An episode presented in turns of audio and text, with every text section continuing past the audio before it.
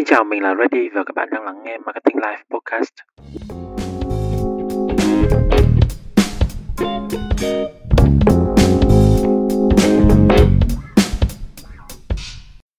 Ok, đúng 9 giờ và chúng ta sẽ bắt đầu với lại cái phiên chia sẻ ngày hôm nay.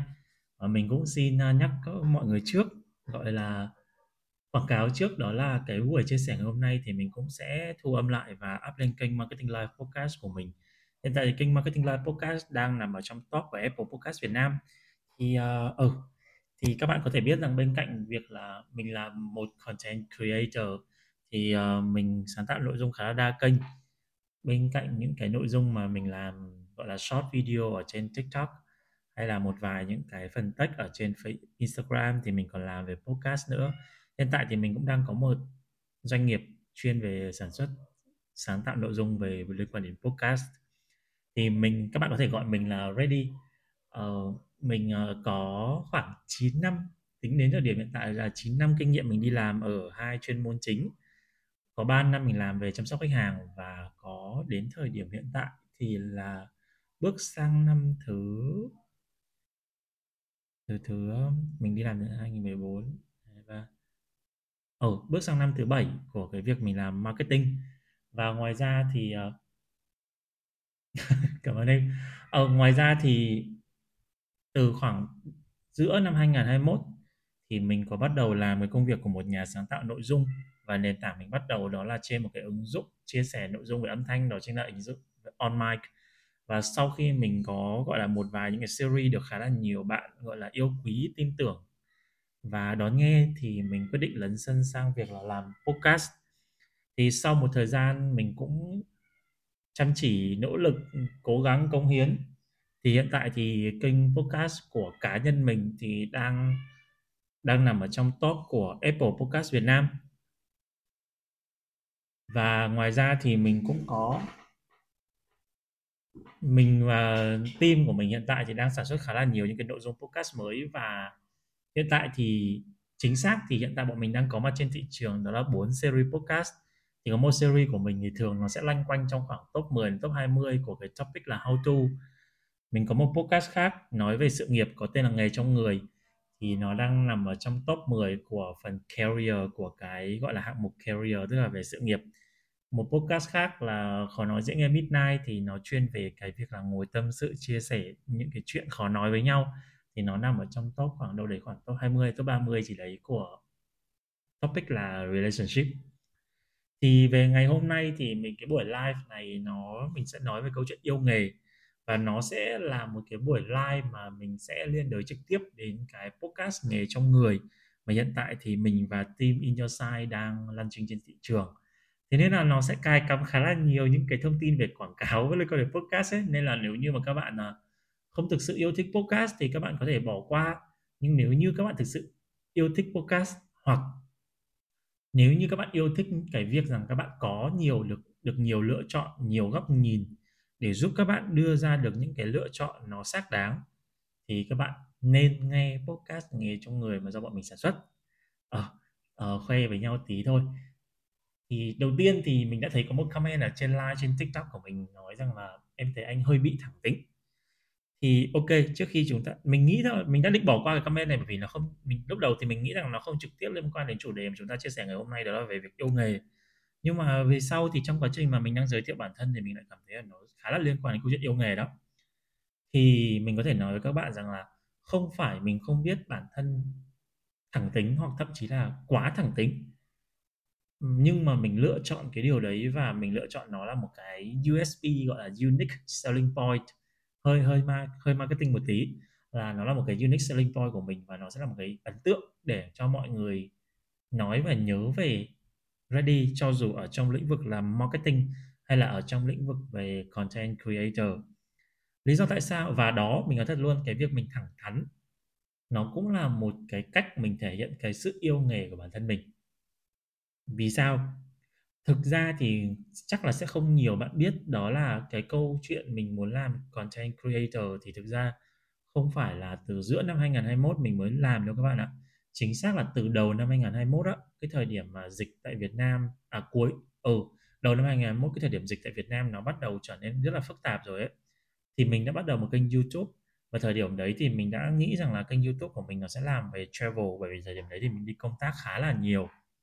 Và mình nghĩ rằng cái việc mình đi công tác thì có thể gọi là tận dụng để quay những cái vlog để chia sẻ về cái câu chuyện vừa là công việc của mình và vừa là cái câu chuyện về du lịch. Tuy nhiên, trong quá trình mình làm những cái vlog hay là những cái content liên quan đến du lịch thì mình nhận ra rằng là thực sự là mình không có nhiều và không có đủ kiến thức về du lịch để mình chia sẻ cho những bạn xem kênh mình. Thứ hai, nếu như mà mình không gây ấn tượng với người ta bằng cái lượng kiến thức và cái trải nghiệm đủ sâu và đủ đa dạng thì cuối cùng thì mình chỉ có thể thu hút người ta bằng những cái sự gọi là xa xỉ. Tức là mình khoe cái độ giàu có của mình, về việc là mình bay hạng thương gia, về việc mình ở khách sạn 5 sao để gọi là khiến cho người ta gọi là thèm khát được như mình. Thì đấy không phải là con người mình. Thực sự đấy không phải con người mình. Mình không thể làm những cái nội dung, gọi là nội dung thì tức là nó phải là được ẩn đằng sau cái hình thức. Thì cuối cùng mình lại làm một cái nội dung mà nó hoàn toàn không có một câu chuyện, không có một cái content gì, không có một bất cứ một cái thông điệp gì đằng sau những cái video đó, mà thuần túy mình chỉ đang khoe khoang về cái đời sống của mình. Thì đối với mình, điều đấy không thực sự có giá trị. Thì bắt đầu khi mà mình làm những cái nội dung đầu tiên ở trên nền tảng on mic, mình chia sẻ qua hình thức là audio, thì mình bắt đầu làm về âm thanh, mình bắt đầu chia sẻ về những cái đầu tiên, đó là về, nó có tên là Tay Ngang Show. Thì nếu như bạn nào mà đã theo dõi Reddy từ thời điểm 2021 hoặc là bây giờ, nếu như các bạn đang nghe Marketing Live Podcast từ những cái số đầu tiên, các bạn sẽ thấy cái tên Tay Ngang Show nó xuất hiện. Thì đại loại là mình cũng chỉ dám chia sẻ lúc đầu là về cái hành trình của mình, từ việc mình là tay ngang trong lĩnh vực marketing. Sau bao nhiêu năm làm nghề, mình bây giờ mình có thể dám tự tin mình nói mọi người là mình là một marketer chuyên nghiệp. Thì mình chỉ dám chia sẻ về hành trình đó. Và trong cái hành trình đó của mình thì mình cũng input rất là nhiều cái sự thẳng thắn vào. Bởi vì lý do vì sao?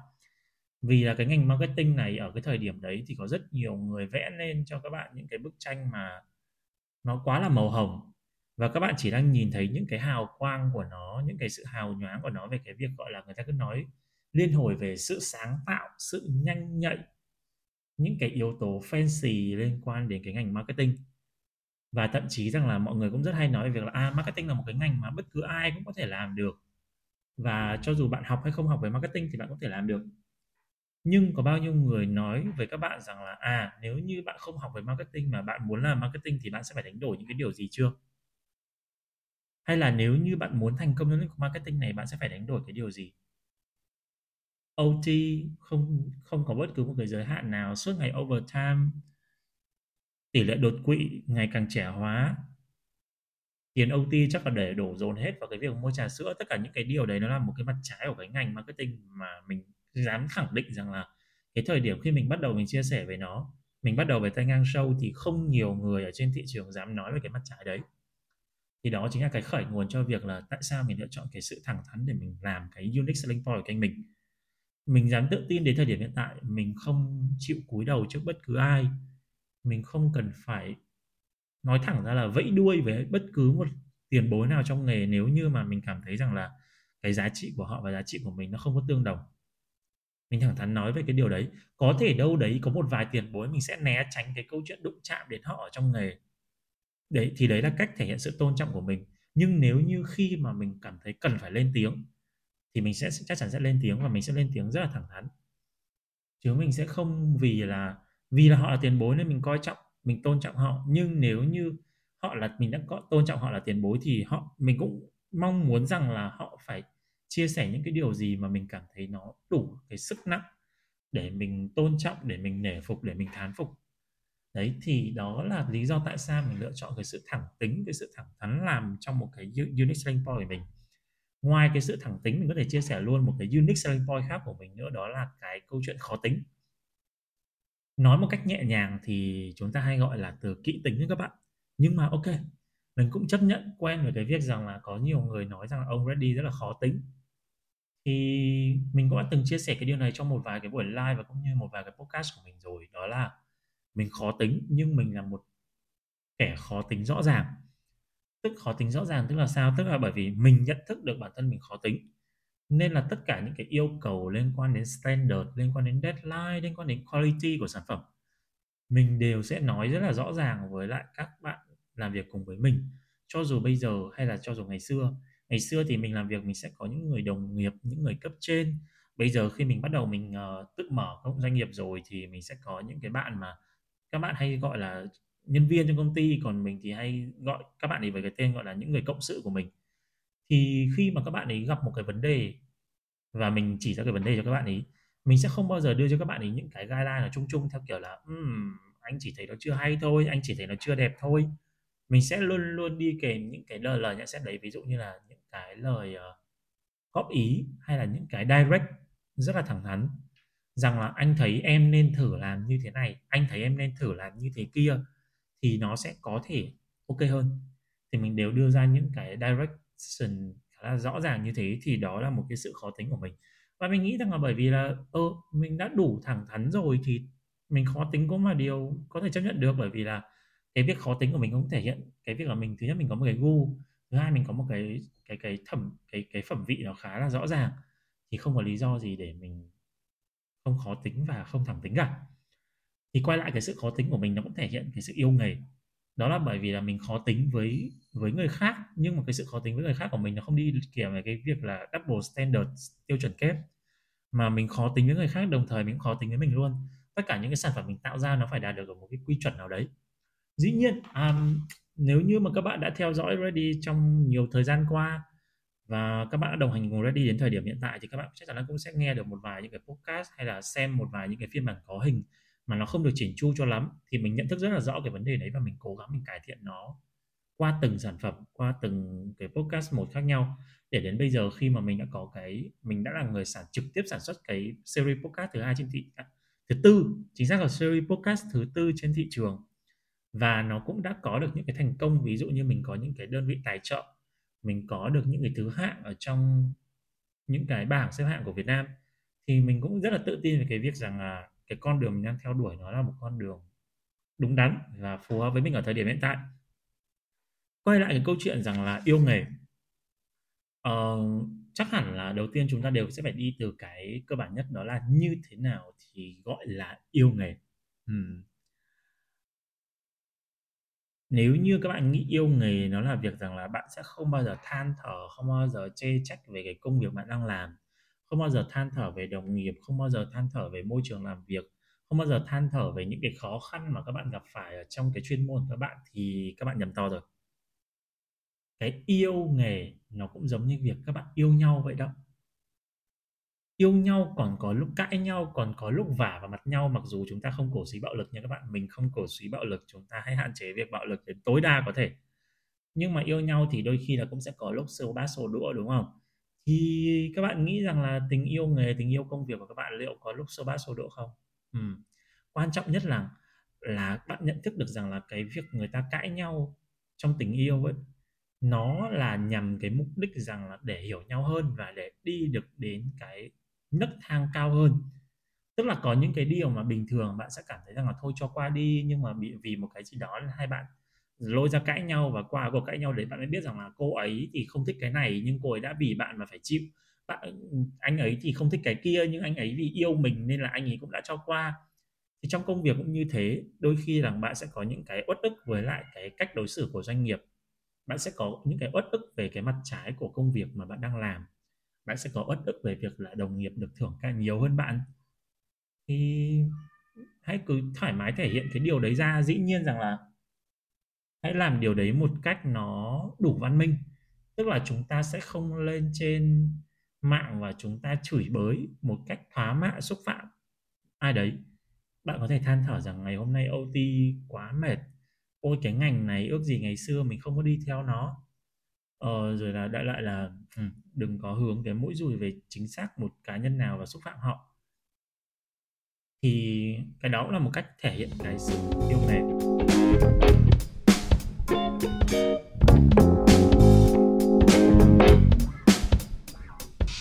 Ngoài ra thì như thế nào gọi là yêu nghề nữa, có một điều rất là thú vị, đó là mình set cái lịch live ngày hôm nay trước. Sau đấy thì sáng nay, 9 giờ sáng nay thì mình đi xem bộ phim mới của chị Mỹ Tâm, có tên là Tri Âm Người Giữ Thời Gian. Nếu như các bạn nào mà chưa xem bộ phim này thì mình highly recommend là có thể ngay ngày mai các bạn hãy book một chiếc vé để đi xem nó, vì nó rất đáng. Nó khiến cho mình thực sự có một cái ví dụ rất hay về cái câu chuyện yêu nghề đó các bạn. Có thể là những bạn trẻ bây giờ các bạn sẽ cảm thấy Mỹ Tâm là một tên tuổi không nổi tiếng bằng những ngôi sao như kiểu là Đông Nhi, như kiểu là Sơn Tùng MTP, như kiểu Mono, như kiểu Trung Nhân. Nhưng thôi thì chúng ta cũng tua lại một chút về cái thời đã cũ. Ở cái thời điểm thập kỷ trước thì Mỹ Tâm là ai và những cái tên vừa rồi là ai, đúng không? Nhưng mà thôi, chúng ta sẽ không so sánh họ để gọi là xét xem là hạng của ai cao hơn, mà mình sẽ nói Mỹ Tâm, tại sao chị Mỹ Tâm là một cái ví dụ điển hình của câu chuyện yêu nghề và kính nghề thì mình sẽ nói sau. Nhưng mà yêu nghề trước đã. Đó là ngay tại thời điểm hiện tại, sau 20 năm chị ấy đồng hành cùng với cái nghề, có thể rằng báo chí không nhắc đến tên chị ý nhiều nữa, có thể rằng những sản phẩm âm nhạc của chị ý cũng chẳng mấy ai nghe nữa, có thể độ nhận diện trong công chúng của chị ý nó cũng không còn cao nữa, có thể rằng là đã chục năm qua bạn chẳng bao giờ bạn thấy cái tên Mỹ Tâm xuất hiện ở trong top trending của YouTube, bạn cũng rất ít khi thấy Mỹ Tâm xuất hiện ở trên new feed TikTok của bạn. Nhưng điều đấy có đồng nghĩa với việc rằng Mỹ Tâm không là ai không? Và có đồng nghĩa với việc là Mỹ Tâm hết thời hay không? Không, mình khẳng định với các bạn là không. Chị Mỹ Tâm vẫn ở đó, chị yêu nghề bằng việc chị nhận thức được rằng là mình đã đi qua cái đỉnh của mình. Mình đã có thể ở bên kia cái sườn dốc nhưng không có nghĩa là mình trượt dài xuống. Mình vẫn giữ một cái tiêu chuẩn của mình. Mình đang nói là chị Mỹ Tâm nhé. Chị Mỹ Tâm vẫn giữ một cái tiêu chuẩn của chị Mỹ Tâm trong việc là sân khấu, trong việc chọn bài hát, trong việc làm việc với ekip. Mình có rất, thực ra trong cái bộ phim đấy mình ấn tượng với rất là nhiều đoạn các bạn ạ, nhưng mình ấn tượng nhất với hai đoạn. Đoạn đầu tiên có thể rằng các bạn đã xem ở đâu đấy rồi, đó là chị Mỹ Tâm nhắc nhở những người bảo vệ, những anh chịu trách nhiệm về an ninh của cái buổi live show rằng là hãy đối xử với những người hâm mộ của chị ý giống như gia đình của chị ý, tuyệt đối không được xô đẩy. Nếu như họ có làm sai cái gì là bởi vì họ không biết chứ không phải là họ cố tình làm như thế, và tuyệt đối không được phép xô đẩy họ. Thì đó là điều đầu tiên. Điều thứ hai, chị Tâm có nói một cái điều mà mình thực sự là đến bây giờ mình bị thấm á các bạn. Mình bị thấm từng từ từng chữ, và lúc đấy mình nghe xong mình cảm thấy kiểu đã, Tâm đắc kinh khủng. Đó là nếu không có mọi người thì sẽ không có Tâm, và nếu bản thân mình làm nghề không có tâm, mình sẽ không có được tình yêu của mọi người. Thì đó chính là cái cách mà những cái người mà họ thực sự ở một cái đỉnh mà mình nghĩ rằng là chắc là cũng chẳng có ai có thể thay thế được Mỹ Tâm ở cái đỉnh đấy, người ta thể hiện cái sự yêu nghề ở đó đấy các bạn ạ. Một người nghệ sĩ đến 20 mấy năm làm nghề rồi, độ tuổi đời thì bây giờ cũng ở cái mức độ gọi là 40 mấy rồi, mà họ vẫn quỳ và gục đầu cảm ơn, biết ơn những người khán giả của mình. Thì đối với mình đó là một sự yêu nghề. Vậy thì quay lại với các bạn là sao? Dĩ nhiên các bạn còn, mình nghĩ rằng là phần lớn ở các bạn ở đây thì các bạn còn khá là trẻ để mà các bạn nói đến lòng biết ơn, thì e rằng là có thể là vẫn còn hơi sớm, mặc dù bây giờ chắc là sẽ có nhiều bạn đã nghe thấy cái từ biết ơn rồi. Nhưng mà cái sự yêu nghề ở đây nó còn thể hiện một cái điều nữa, đó là trong những cái trường hợp khó khăn, bạn phải biết được rằng là bạn đang làm nghề vì cái điều gì, bạn đang làm nghề vì ai, và bạn đang phục vụ cái đấy cho người nào. Nghề đơn cử như câu chuyện về trong marketing đi chẳng hạn. Bản thân các bạn chắc chắn sẽ gặp, ví dụ nhất là những cái bạn làm ở agency, sẽ có đôi lần các bạn bị các client, các vị khách của mình họ nói những cái điều mà nghe là rất là không hay. Nhưng mà bạn phải xác định rằng là đây là công việc của mình. Mình có trách nhiệm phải hoàn thành nó cho dù bất cứ chuyện gì xảy ra. Cho dù người ta có chì chiết mình đến đâu thì mình chỉ có hai lựa chọn. Một là bỏ ngay lập tức để cắt đứt cái sự khó chịu của bản thân. Dĩ nhiên đó là một lựa chọn khá là ích kỷ. Hai, đó là các bạn hoàn thành nó. Sau đấy thì muốn ra sao thì ra. Hãy hoàn thành nó ở một mức độ tốt nhất đấy. Rồi muốn ra sao thì ra. Chỉ có hai cái cách như vậy. Để các bạn, nếu như mà để mà nói các bạn thế, bạn có thể hỏi là tại sao người ta đã làm mình khó chịu như thế mà mình vẫn còn gọi là phải hoàn thành cái phần việc của mình. Thì đó chính là cái thể hiện sự yêu nghề. Yêu nghề ở đây các bạn biết sao không? Yêu nghề ở đây không có nghĩa bạn phải yêu khách hàng, những cái yếu tố như kiểu là khách hàng hay là môi trường làm việc, nó là những cái theo sau. Yêu nghề ở đây nó chính là việc là các bạn yêu cái việc các bạn đang làm trước. Các bạn làm marketing liệu có phải vì một công ty nó hãm lờ, nếu như mà các bạn không nghe được thì những cái lời gọi là chửi thề thì sorry các bạn nhé. Nhưng mà mình nghĩ chúng ta đều 18 tuổi hết với nhau rồi. Và nếu như các bạn không nghe được những cái câu nói nó hãm á, nếu như bạn nghe những câu nói hãm á, từ người sếp, từ người hay là từ môi trường làm việc, liệu các bạn có bỏ nghề không? Chúng ta cần phân biệt những cái nghề ở đây ấy, tức là bạn làm nghề marketing, bạn làm nghề bán hàng, bạn làm một cái nghề gì đó, bạn có thể là làm nghề thiết kế thời trang, bạn có thể là MC, đấy là cái làm nghề nha các bạn. Còn cái việc rằng bạn làm ở công ty nào đó chỉ ở môi trường làm việc thôi. Còn làm nghề tức là ví dụ bạn nghỉ ở công ty A, bạn sang công ty B, bạn vẫn yêu nghề thì bạn vẫn làm công việc marketing đó, bạn vẫn yêu nghề thì bạn vẫn làm content, bạn vẫn yêu nghề thì bạn vẫn làm design. Thì đó là sự yêu nghề đó các bạn. Thì lại là sẽ có những cái khó khăn trong cái hành trình mà các bạn làm nghề. Nhưng mà bạn yêu nghề tức là bạn biết rằng là những cái khó khăn đấy, cho dù là bạn có gặp nó hay không, thì việc của bạn đó là bởi vì đó là cái nghề của các bạn.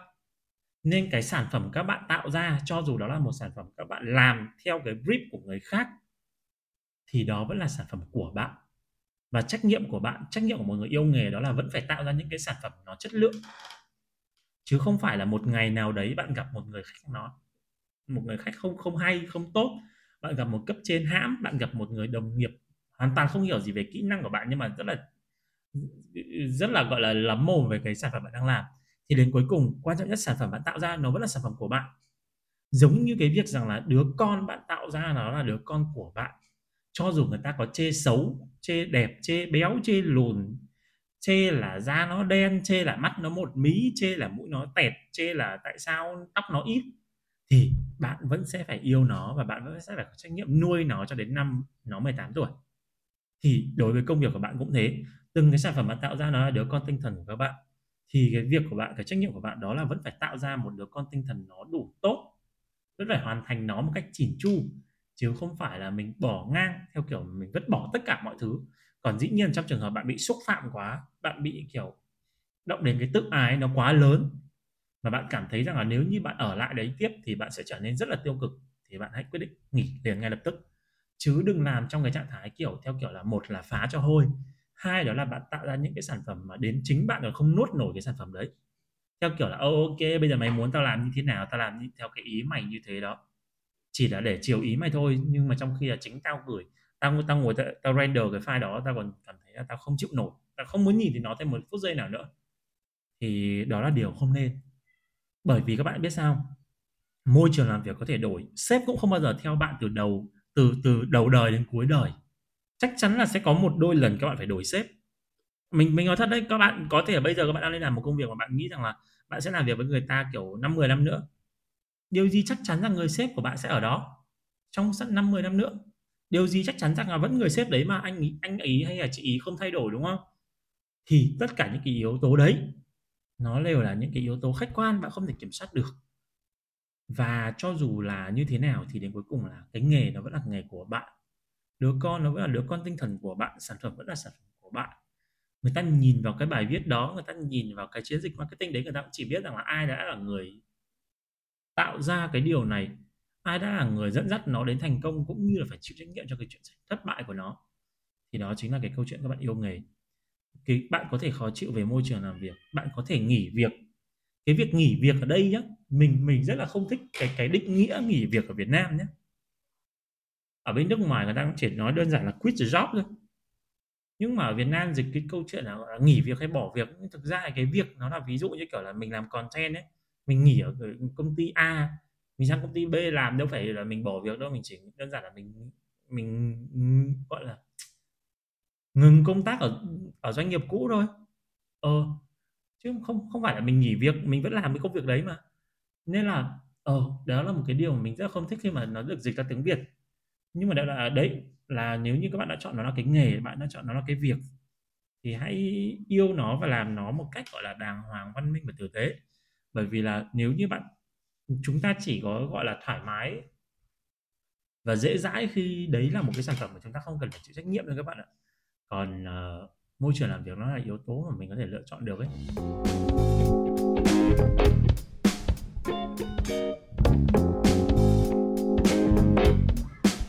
Nghề trong người là series podcast độc nhất mang lại cho các thính giả sự đa diện về các ngành nghề mà tại Việt Nam hay thậm chí là trên thế giới không có hoặc rất ít cơ sở đào tạo cấp chứng chỉ hành nghề bài bản.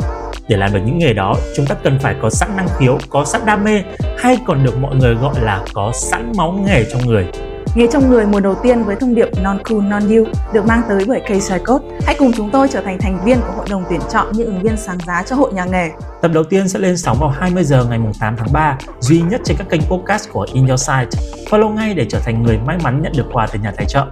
Cảm ơn K-Cyte Code, thương hiệu chăm sóc sức khỏe và sắc đẹp dành cho nam giới từ Hàn Quốc đã đồng hành cùng nghề trong người. Thì đó là cái yếu tố thứ hai mình muốn nói về câu chuyện yêu nghề. Yêu nghề đây bạn cần phải biết chính xác là bạn yêu cái gì. Nó không phải là môi trường làm việc, nó cũng không nhất thiết phải là đồng nghiệp, nó cũng không phải là sếp, nó không phải là khách hàng, mà nó chính là cái việc rằng là các bạn yêu cái điều mà các bạn đang làm, các bạn yêu cái điều mà các bạn tạo ra, các bạn yêu cả cái cách mà các bạn tạo ra nó, các bạn yêu và đặc biệt là các bạn yêu cái giá trị mà nó mang đến cho cuộc sống này. Có thể là cộng đồng nhỏ thôi, có thể cộng đồng lớn thôi, có thể là một cộng đồng nhân loại, đồng bào chúng ta, hoặc cũng có thể là cộng đồng của những cái em nhỏ 4 chân bị bỏ rơi. Thì tất cả những cái điều đấy là những cái điều mà các bạn nên yêu quý nó để mà các bạn có được một cái công việc, một cái nghề, một cái sự nghiệp nó lâu dài. Ở đây có một cái tôn chỉ. Điều thứ ba mình muốn chia sẻ với các bạn về cái câu chuyện yếu tố về yêu nghề. Nếu như bạn nào đang nghe cái podcast Nghề trong người mà mình và In Your Sight sản xuất thì bọn mình có một cái tôn chỉ, đó là mang lại cho các bạn những góc nhìn đa diện về một cái nghề mà tại Việt Nam hoặc thậm chí là trên thế giới chưa có hoặc rất ít các đơn vị đào tạo cấp chứng chỉ hành nghề bài bản. Thì mình muốn nhấn mạnh ở đây đó là về cái yếu tố đa diện. Tại sao lại phải đa diện? Bởi vì là ví dụ bây giờ các bạn lên trên mạng, các bạn thấy là những cái người mà làm content creator, cho dù là các YouTuber đời đầu hay là bây giờ là cái thế hệ của gọi là TikToker, thì đa phần mọi người đều sẽ nói các bạn rằng là ok, nếu như bạn muốn làm content creator thì bạn hãy nên bắt đầu ngay từ bây giờ đi, kiểu như vậy. Dĩ nhiên là khi mà được nghe những cái lời động viên như thế thì ai cũng cảm thấy vui, ai cũng cảm thấy tin tưởng vào bản thân hơn. Nhưng họ chia sẻ với các bạn về những cái sự hào nhoáng của công việc. Họ chia sẻ với các bạn về những bữa tiệc xa xỉ. Họ chia sẻ với các bạn về mức thu nhập có thể đến vài trăm cho đến cả tỷ đồng. Nhưng có mấy ai chia sẻ với các bạn thực sự về cái đằng sau những cái hào quang đấy? Có ai chia sẻ với các bạn là để kiếm được 100 triệu một tháng thì các bạn cần phải làm những gì? Mọi người thường sẽ gọi là ỉm nó đi với một cái lý do rằng là các bạn không muốn chia sẻ những cái điều tiêu cực. Nhưng các bạn ở trên cuộc sống này có âm phải có dương chứ, đúng không? Có người sống thì cũng phải có người không sống. Thẳng thắn là như thế. Thì những cái điều mà nó là mặt khuất đi của vấn đề ấy, nó chưa chắc đã là mặt tiêu cực. Mà có khi cái việc các bạn giấu cái mặt đó đi nó mới là cái điều tiêu cực.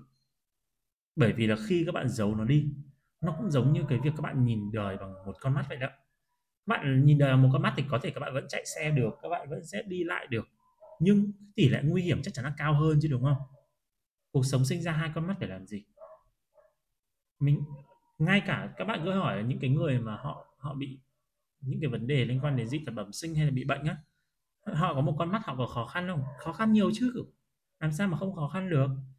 Nếu như bây giờ họ vẫn có thể sống vui vẻ với đời là bởi vì họ đã tập luyện với điều đấy.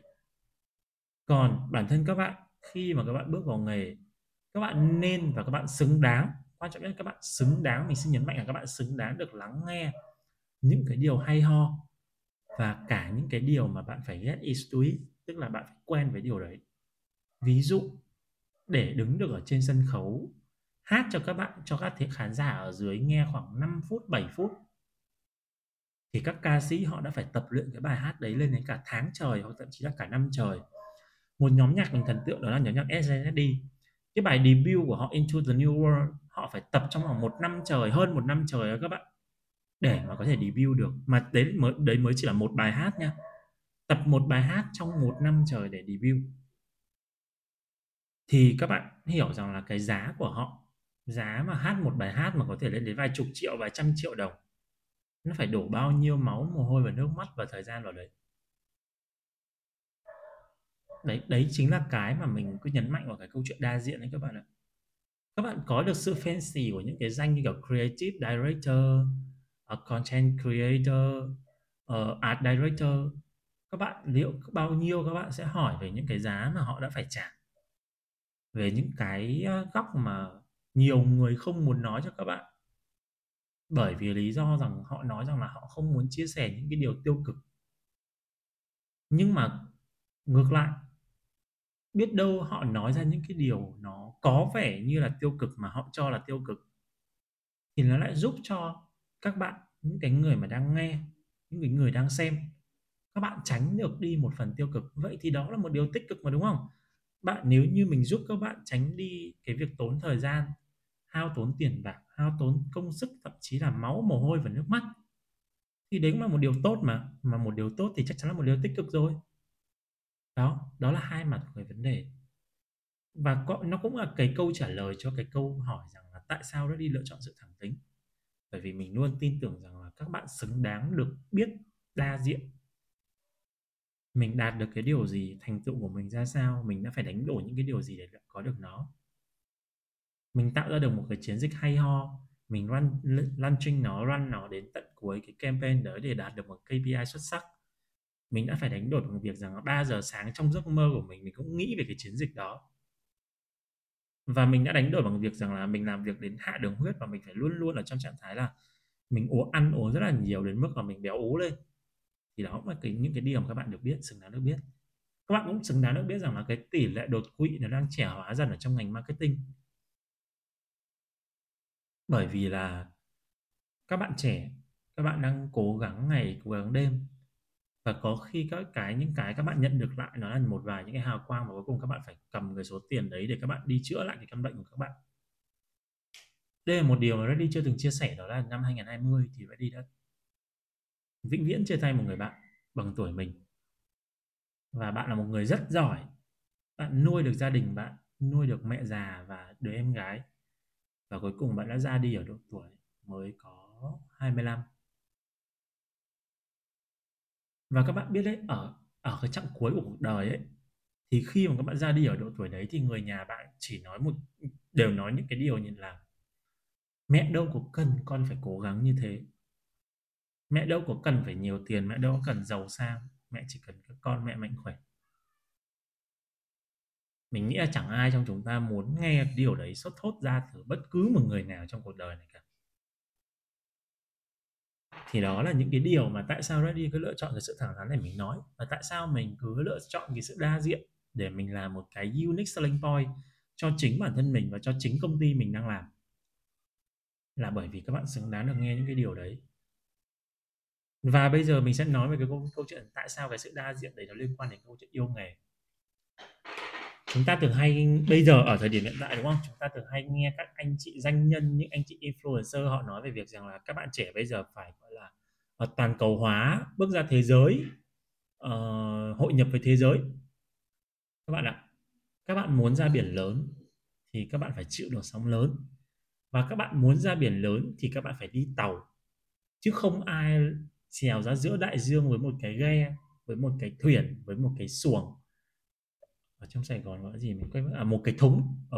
Không ai ra đại dương với một cái thúng cả. Để các bạn ra được đại dương, các bạn phải có tàu lớn, trên tàu đấy phải có hoa tiêu, trên tàu đấy phải có thủy thủ đoàn, trên tàu đấy phải có thuốc men, trên tàu đấy phải có phao, phải có áo phao, có bình lặn, có bình dưỡng khí, có còi, có đèn báo sáng, có pháo sáng, có gọi là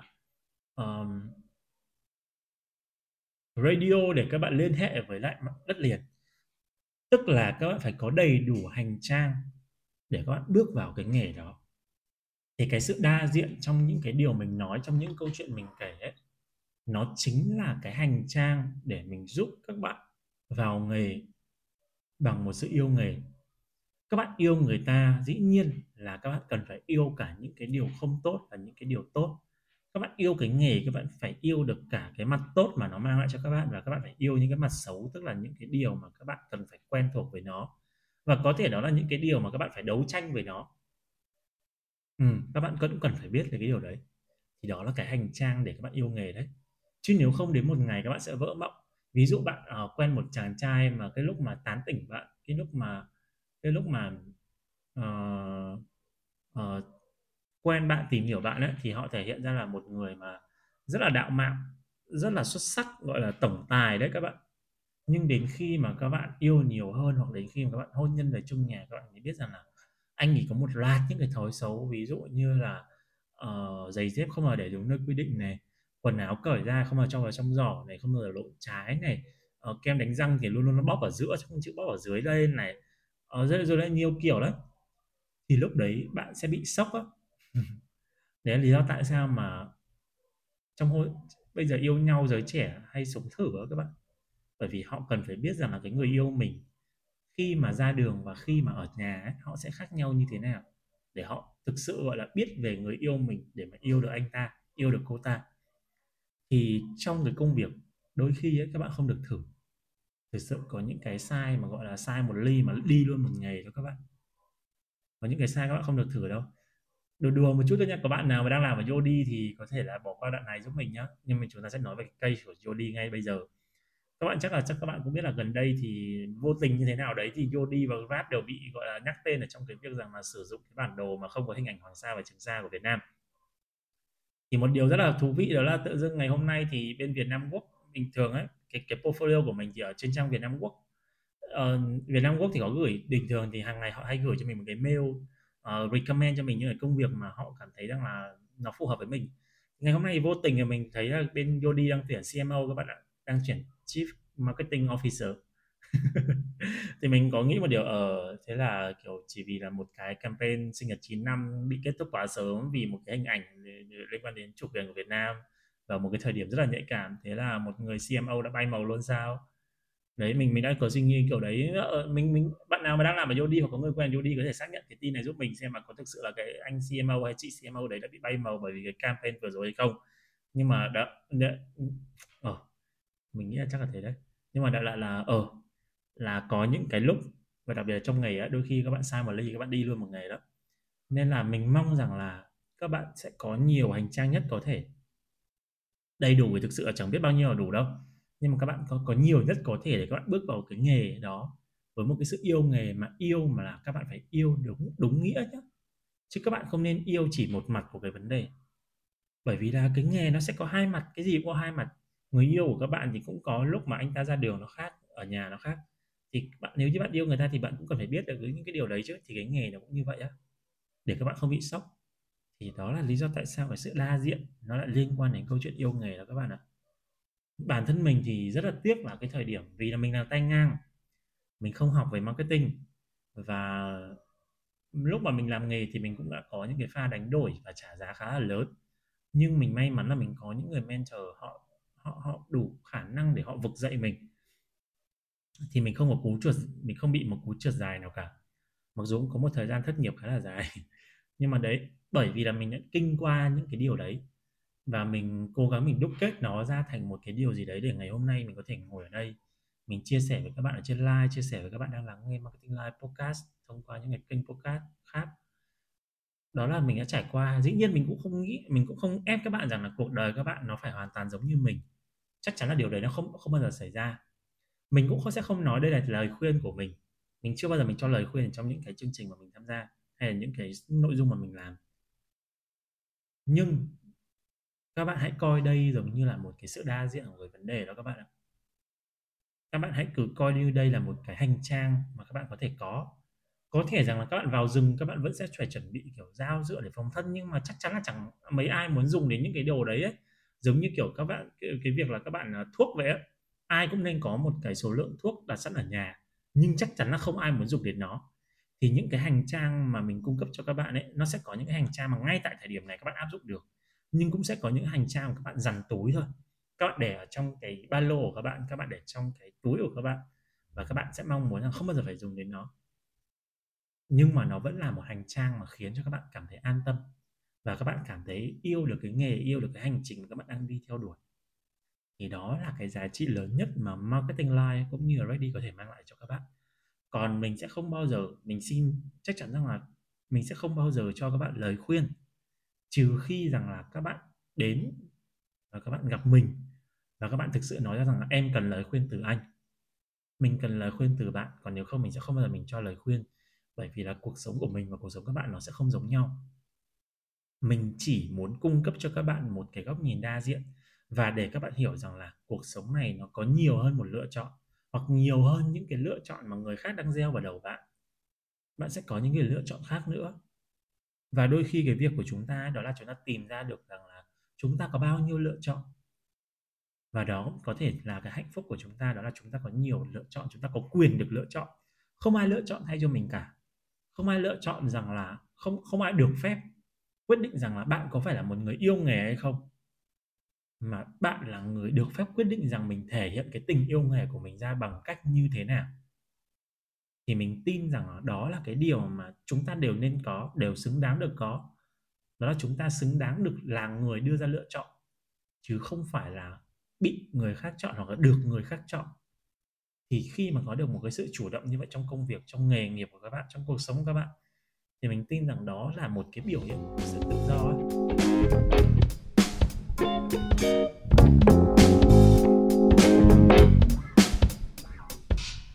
Reddy. Anh nghe em nói thì anh nghe em nhiều tuổi. Nhiều tuổi á? Nhiều tuổi á? Ôi sốc quá. Ok, bạn cứ xưng hô như thế nào bạn cảm thấy thoải mái là được nhé, không quan trọng đâu. Không, ý anh là anh hơn em rất là nhiều tuổi. Anh hơn em rất là nhiều tuổi. Nhưng mà anh rất là thích cái đề tài. Dạ vâng, sorry anh ạ, dạ vâng ạ. Nhất là khi mà em nói đến cái chuyện là mình có hơn một cái lựa chọn.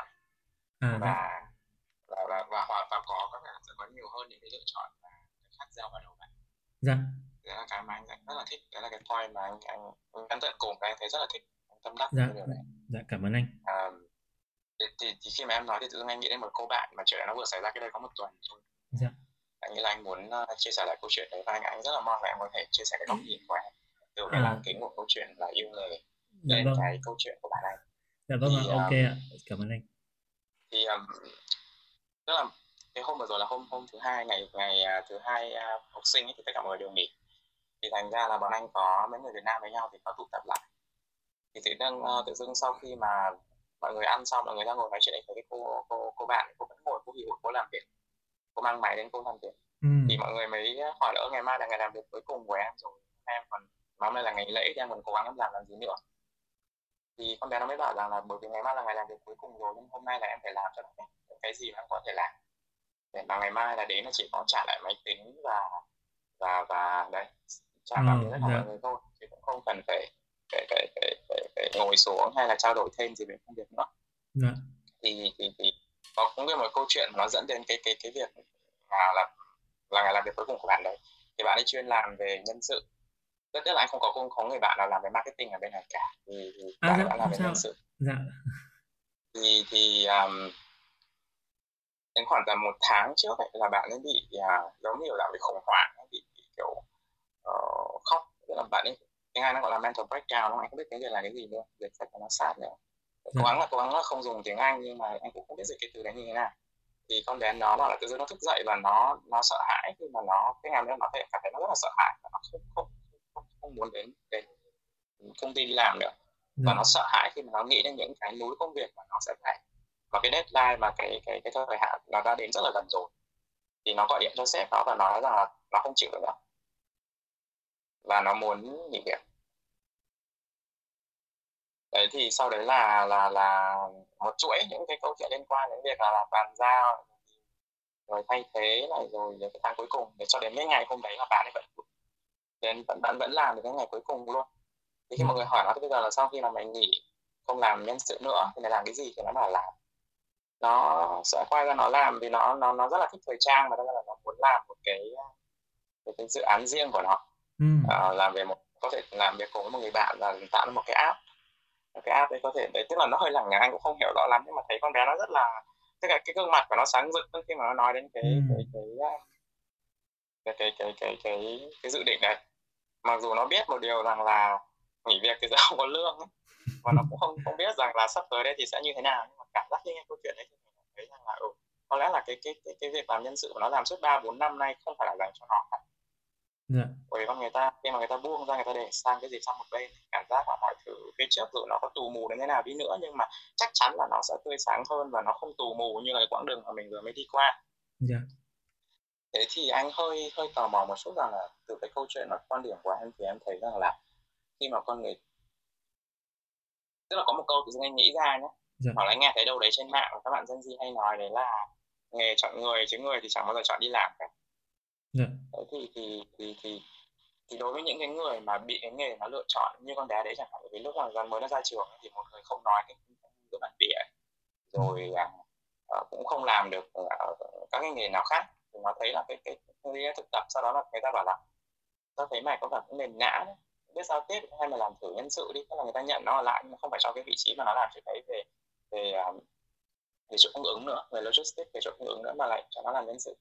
Thì đó là lúc đấy nó rằng là cái nghề chọn nó và nó làm cái nghề đó 3-4 năm, sau đấy nó nhận ra rằng là đến mức độ nào mà nó phải sụp đổ như vậy, anh nghĩ chắc là phải nhiều cái sức ép kinh lắm thì nó quyết định là nó từ bỏ và chọn lựa một cái lựa chọn khác. Thế thì đối với những cái trường hợp mà là nghề chọn người thì có thể làm đến tận ngày cuối cùng với hết trách nhiệm mình có thể, rõ ràng là nó không yêu cái nghề đấy. Thế vậy giữa câu chuyện rằng là yêu nghề và cố gắng với cái công việc, với cái câu chuyện rằng là làm hết trách nhiệm của bản thân mình với cái mình đang làm, yeah, thì theo em thì liệu nó có conflict gì với nhau không, hay là nó, yeah, là nó đang đi và nó sẽ đồng quy ở một việc nào đấy. Dạ. Rồi. Trước tiên thì Reddy phải rất là cảm ơn anh, bởi vì là anh đã tin tưởng anh chia sẻ câu chuyện của người bạn của anh. Thì ban đầu là Reddy đã định lựa chọn là sẽ trả lời một cái yếu tố khác ở trong câu chuyện, nhưng mà bởi vì anh đã hỏi thẳng luôn là cái câu chuyện về gọi là tình yêu nghề với lại trách nhiệm ấy, thì nó có conflict gì với nhau không, thì Reddy phải nói thật là nếu như đến thời điểm hiện tại các bạn vẫn coi rằng là tình yêu là một thứ gì đấy nó không nên ràng buộc với trách nhiệm ấy, thì Reddy nghĩ rằng là các bạn vẫn còn đang cần nhiều thời gian để các bạn trải nghiệm hơn nữa. Bởi vì là đến thời điểm hiện tại cho dù là ở trong cái việc yêu người hay là trong việc yêu nghề thì Reddy đều cảm thấy rằng là cái tình yêu đấy nó chỉ có thể thực sự healthy and balanced và nó thực sự chỉ có thể gọi là yêu một cách chín chắn khi mà nó đi cùng với trách nhiệm. Ví dụ như là bạn yêu một người, bạn sẽ cần có trách nhiệm với lại, bạn không cần phải có gọi là hoàn toàn trách nhiệm với cuộc đời người ta, rằng là người ta thì sợ người ta thất bại hay thành công là do bạn hay gì đấy, nhưng bạn sẽ có một cái trách nhiệm về việc chăm lo cho người ta chẳng hạn. Thì đó là một cách thể hiện trách nhiệm.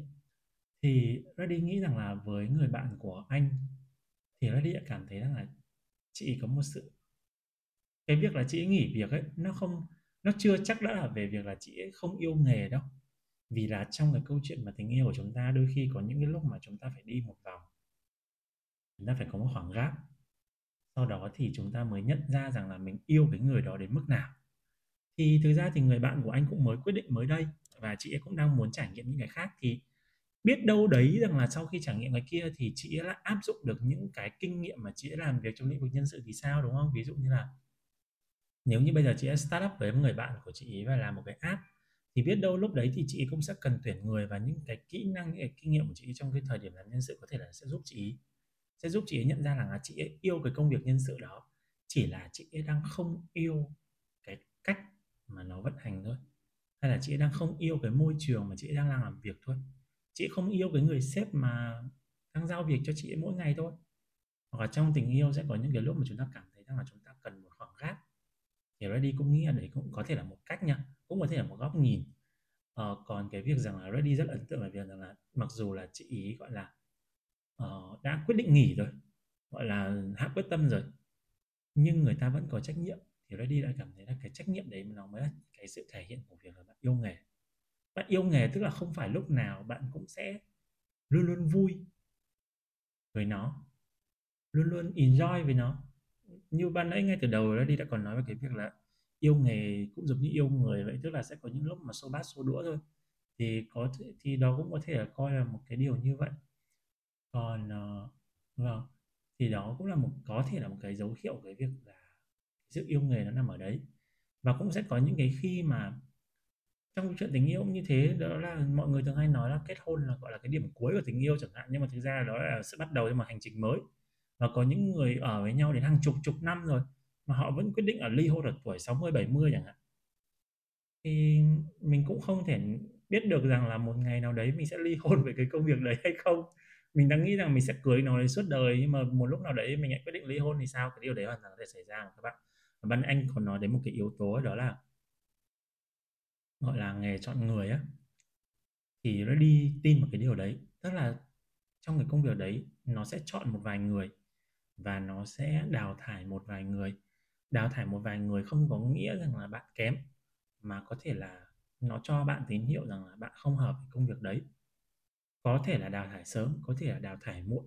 Có những người làm trong cái nghề marketing như Reddy đang làm đến thời điểm hiện tại cũng 20 mấy năm, 30 năm họ vẫn làm được nghề. Nhưng có những người ở cái thời điểm đến năm thứ 3 đến năm thứ 5 thôi là Reddy đã cảm thấy rằng là họ nên đi tìm một con đường khác rồi. Thì cái câu chuyện nghề chọn người nó sẽ diễn ra đấy. Nhưng mà nghề chọn người rồi, mình có yêu nghề để mình trân quý được nó không, để mình có thể làm đến cùng không, thì có thể là một câu chuyện khác.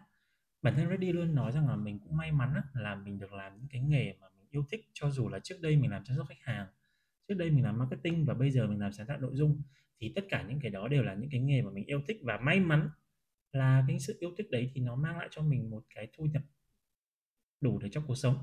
Mình thì luôn xác định được rằng là cái việc mình làm việc là nó là một cái mảnh ghép trong cuộc sống của mình để mình đạt được những mục tiêu lớn hơn. Nhưng ban nãy anh có nói đến một cái điều đó là nghề chọn người chứ người thì không bao giờ chọn đi làm. Thì Reddy lại cảm thấy rằng là cái này mình cần cũng chia sẻ, mình cũng xin phép được input thêm một cái. Mình hiểu cái ý của anh rằng là dĩ nhiên nếu như chúng ta được chọn, đúng không, thì chúng ta sẽ luôn luôn chọn cái việc rằng là chúng ta không cần đi làm nhưng mà chúng ta vẫn có tiền chẳng hạn. Nhưng mà Reddy sẽ xin phép input thêm một cái điều nữa, bởi vì đây có một cái điều mà trên ngày trước ấy, cái thời điểm mà kịch bạn mà Kim My kia, cái vụ mà gọi là đi lừa đảo trên Tinder ấy, nó nổ ra thì Reddy đã chia sẻ cái điều này trên kênh TikTok của mình, đó là chúng ta đi làm không phải là chỉ là để kiếm tiền, mà thực ra cái tiền của chúng ta nó được tạo ra là do chúng ta có giá trị và chúng ta trao đi được một cái giá trị gì đấy cho cuộc sống. Người ta trả tiền cho bạn là người ta trả tiền để mua giá trị của bạn. Thì cái việc bạn đi làm cũng chính là cái việc bạn đang tạo ra giá trị cho cộng đồng. Nên là nếu như mà hỏi Reddy rằng là bây giờ ngay tại thời điểm này mà ví dụ có một ai đấy bao nuôi mình, cho mình một khối tài sản kếch xù mà mình sẽ thực sự là mình không cần phải đi làm nữa, mình vẫn có tiền để sống ấy, thì mình có làm nghề tiếp không? Thì mình nói thật là mình vẫn làm nghề, bởi vì là mình yêu thích cái việc mà mình tạo ra được giá trị cho nhiều người. Nên là nếu như mà ở nghề đã chọn các bạn rồi và các bạn cũng yêu nó thì các bạn hãy cố gắng. Còn nếu như mà nghề chọn các bạn nhưng đến một thời điểm các bạn cảm thấy rằng là mình nên gọi là chúng ta cho nhau thời gian để nhận ra xem là ai yêu nhau ấy, thì cũng có thể làm điều đấy. Nếu như mà mình nghĩ đấy cũng là mình nhiều lựa chọn cho các bạn, rằng là các bạn có thể nghỉ luôn, các bạn cũng có thể gap, và trong khoảng gap đấy nếu như bạn thực sự yêu nghề và nếu như thực sự nghề đã chọn bạn rồi thì mình nghĩ rằng là chắc là cũng phải mất thêm một lúc nữa, gọi là chắc là cũng sẽ gặp lại nhau thôi, hoặc là có chúng ta như Reddy nói, đó là như trường hợp người bạn của anh là có thể chị sẽ không bao giờ quay trở lại công việc làm một chuyên viên về nhân sự nữa, nhưng chị hoàn toàn có thể áp dụng những cái kinh nghiệm thời điểm mình làm nhân sự để áp dụng vào cho công việc hiện tại của chị. Thì Reddy nghĩ rằng là đó cũng là một cái hình thức thể hiện một cái sự, nói rằng là nghề thì nó không hẳn nhá, tức là đôi khi á mình chia tay người yêu cũ của mình á, nhưng mà không phải lúc nào người yêu cũ của mình cũng là người khiến cho mình khổ đau, mà có khi rằng là mình sẽ phải cảm ơn những cái bài học và những cái trải nghiệm mà mình đã trải qua với cả người yêu cũ hay là người bạn đời cũ, để mình hiểu rằng là nhờ những cái đó mà ngày hôm nay mình có được những thứ như bây giờ và mình sẽ trân quý và cảm ơn nó.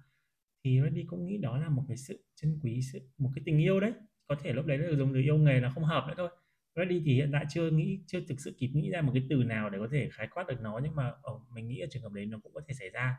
Ví dụ như hiện tại thì Reddy không còn làm chuyên môn về chăm sóc khách hàng nữa, nhưng mà cái điều này là mình chia sẻ trong portfolio của mình luôn nha. bạn nào mà muốn cross check nhé thì bấm vào cái đường link mà mình đang ghim ở link ở bio hoặc là link ở trong room on mic là trong portfolio của mình có để luôn á, là mặc dù là 3 năm lĩnh vực chăm sóc khách hàng thôi nhưng nó là cái bước đệm đầu tiên của mình để có được tất cả những thứ về sau.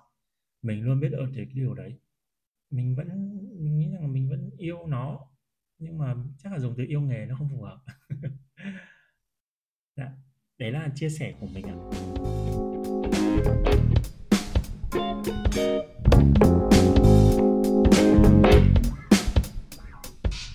Cảm ơn em. Anh nghĩ là nó rất là hay ở cái point đấy, là ở cái điểm đấy là giống như kiểu yêu nhau mà còn có những lúc xấu bát xấu đũa. Dạ. Ở đó anh nghĩ rằng là cái gì nhỉ? Anh không dám gọi là yêu nghề, nghe nó hơi cao cả. Anh nghĩ từ tất cả những gì em nói, anh không có cái gì là anh không đồng ý hết nha. Dạ không sao ạ. Dạ cảm ơn anh. Anh chỉ thấy rằng là có trách nhiệm với những cái gì mình làm. Dạ. Thì nó khiến cho người khác tôn trọng. Dạ đúng rồi. Và cái việc là mình thể hiện mình có trách nhiệm nó cũng sẽ chính là một cái tình yêu nghề mà. Và cái lúc đấy nó không chỉ là tình yêu nghề nữa mà nó còn là Reddy còn xin phép được nâng cao quan điểm lên một tí, đó là tình yêu chính bản thân mình ấy. Và nãy Reddy có chia sẻ ở trong cái luận điểm 2, đó là cái việc là bạn tạo ra được một cái sản phẩm chỉnh chu, nó cho dù là môi trường làm việc có tệ, bạn gặp một người khách hàng tệ, bạn gặp một người đồng nghiệp không tốt, bạn gặp một người sếp không hay, nhưng bạn vẫn tạo ra được sản phẩm chỉnh chu, đó chính là một cái sự yêu nghề.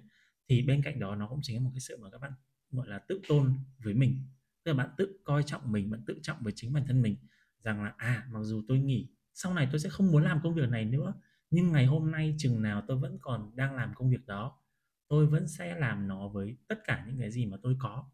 Thì bên cạnh cái sự yêu nghề thì nó còn là một cái sự vừa là kính nghề mà nó còn là một cái sự tự trọng với chính bản thân mình nữa cơ.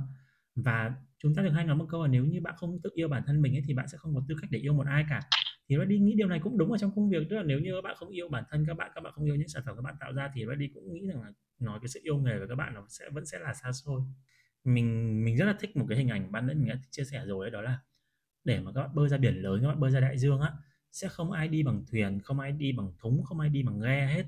Mọi người sẽ cần có một chiếc tàu thật lớn.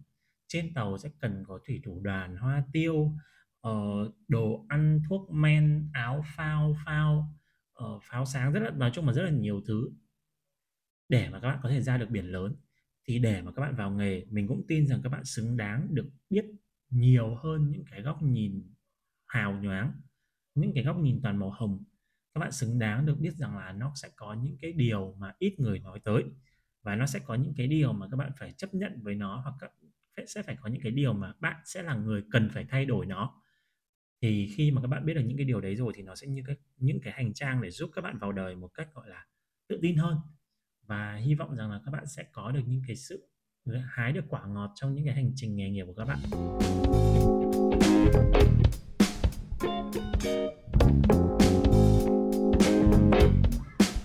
Nghề trong người là series podcast độc nhất mang lại cho các thính giả sự đa diện về các ngành nghề mà tại Việt Nam hay thậm chí là trên thế giới không có hoặc rất ít cơ sở đào tạo cấp chứng chỉ hành nghề bài bản.